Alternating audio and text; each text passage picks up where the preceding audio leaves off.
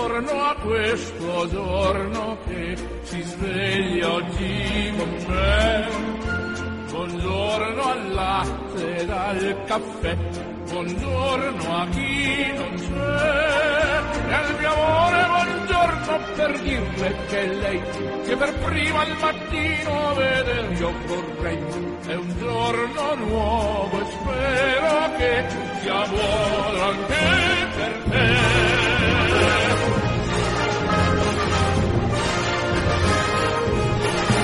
A tutti giunga un cordiale saluto, l'augurio di una felice e serena giornata da Orazio Coclite. La puntata odierna sarà interamente dedicata alla preghiera, al valore della preghiera che cosa rappresenta per i cristiani. Non mi resta che augurarvi un buon ascolto. È un giorno nuovo e poi chissà il mondo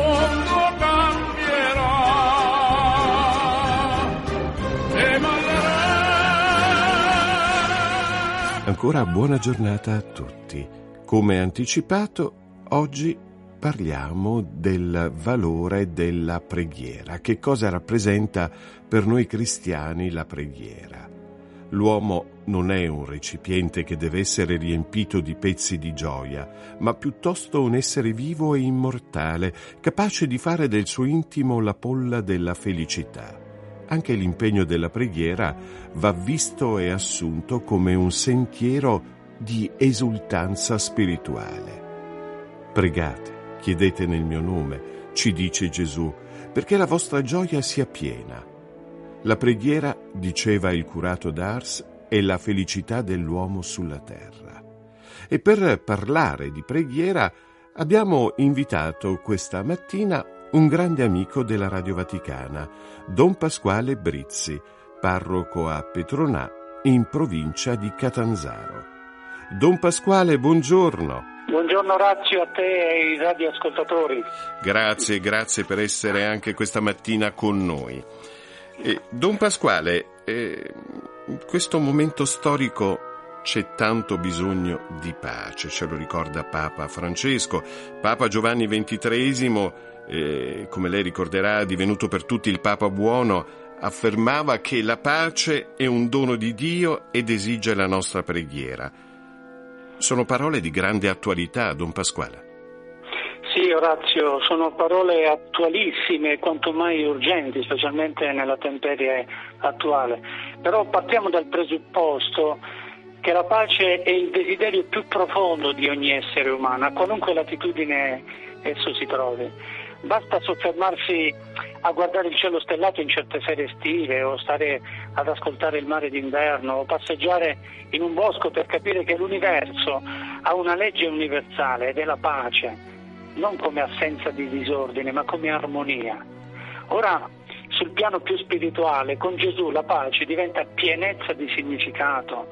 Infatti lui stesso promette la pace vera e ci tiene a sottolineare non come la dà il mondo, ma quella che viene dal Padre mediante lo Spirito Santo, quindi è una pace di livello superiore.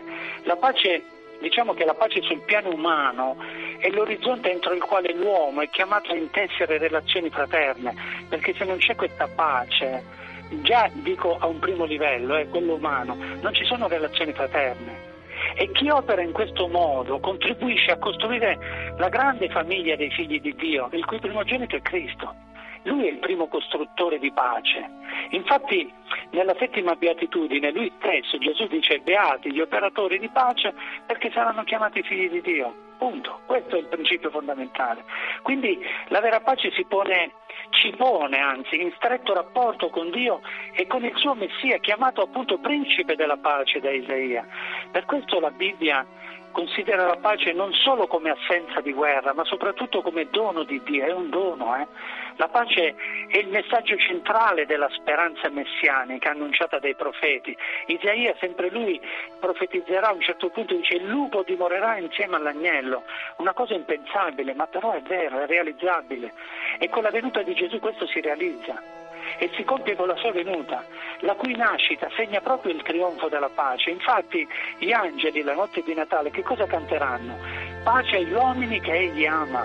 Quindi è, è il primo dono che Dio offre agli uomini e questo dono gli uomini devono riceverlo.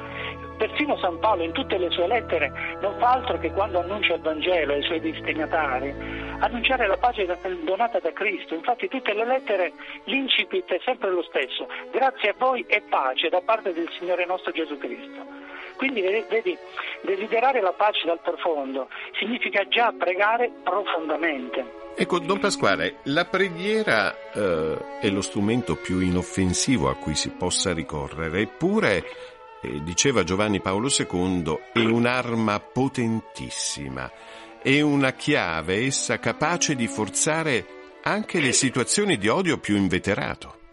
È verissimo, per chi ci crede è così, ma è così. È così, proprio questa è la potenza della preghiera.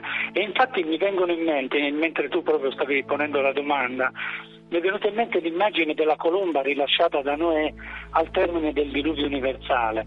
E questa colomba ritorna all'arca con un rametto d'olivo. Ecco la potenza della preghiera, specie se questa preghiera scaturisce da un cuore puro, di un giusto. Allora la preghiera in questo caso fa cessare le peggiori catastrofi, giacché la preghiera attira lo sguardo di Dio, piega, diciamo così, la sua volontà alla volontà buona delle creature.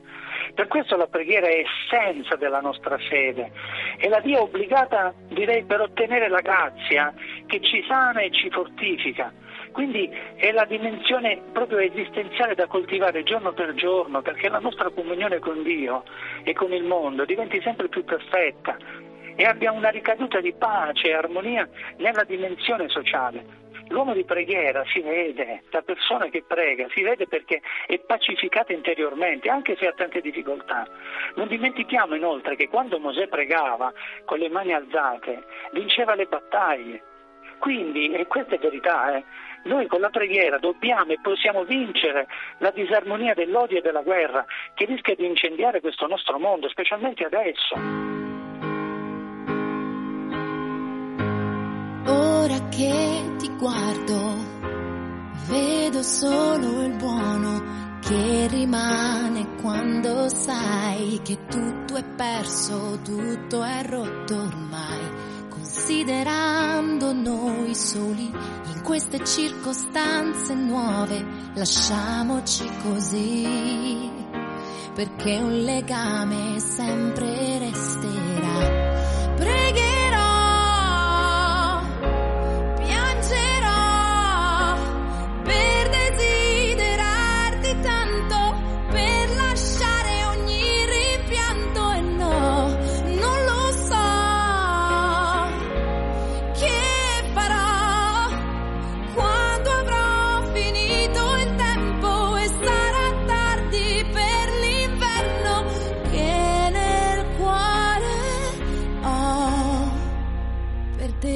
Pregherò. Tu non hai mai creduto che se noi siamo qui è per cambiare faccia, per cambiare tutto quello che si può. E mi hai lasciato sola, senza una parola, senza fiato senza peso un inferno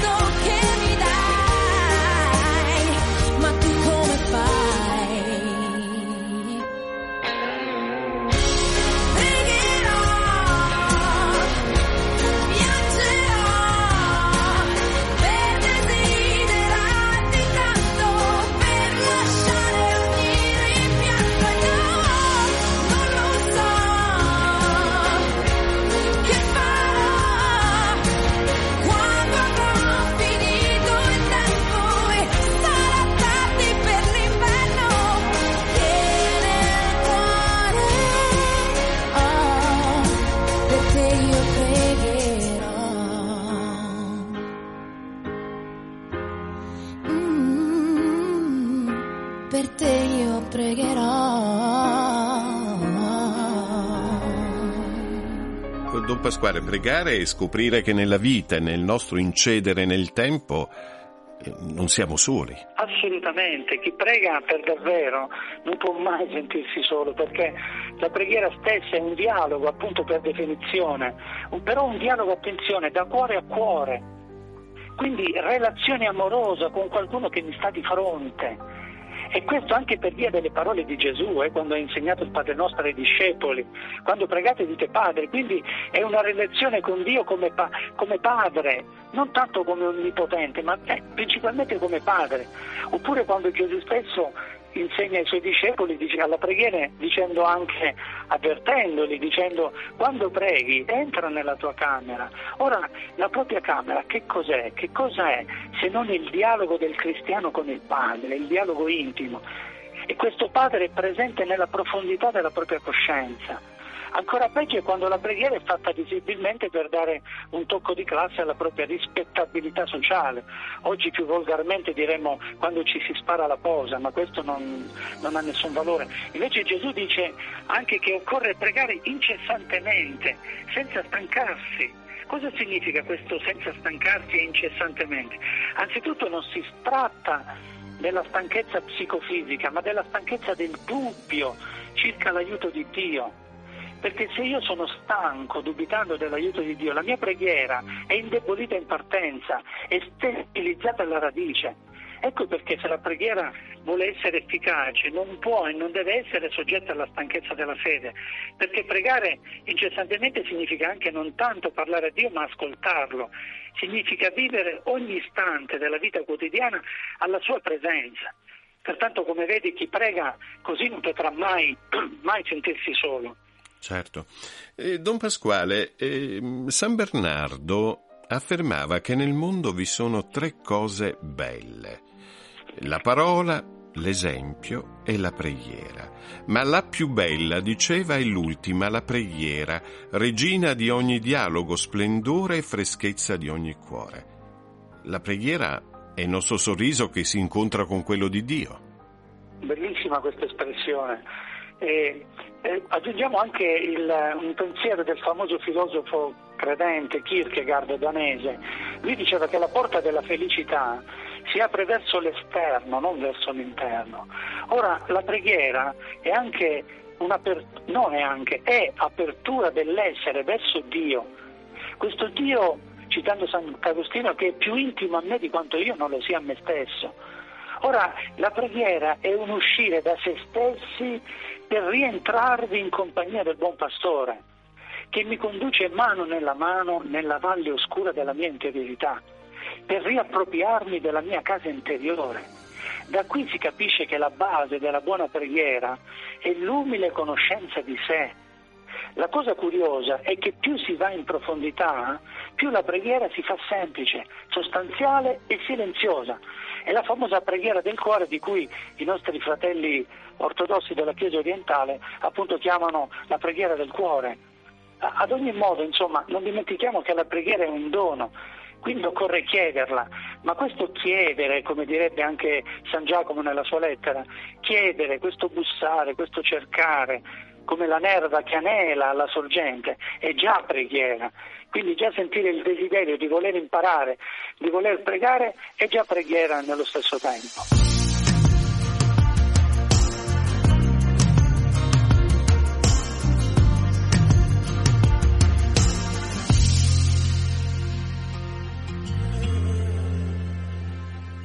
I will trust in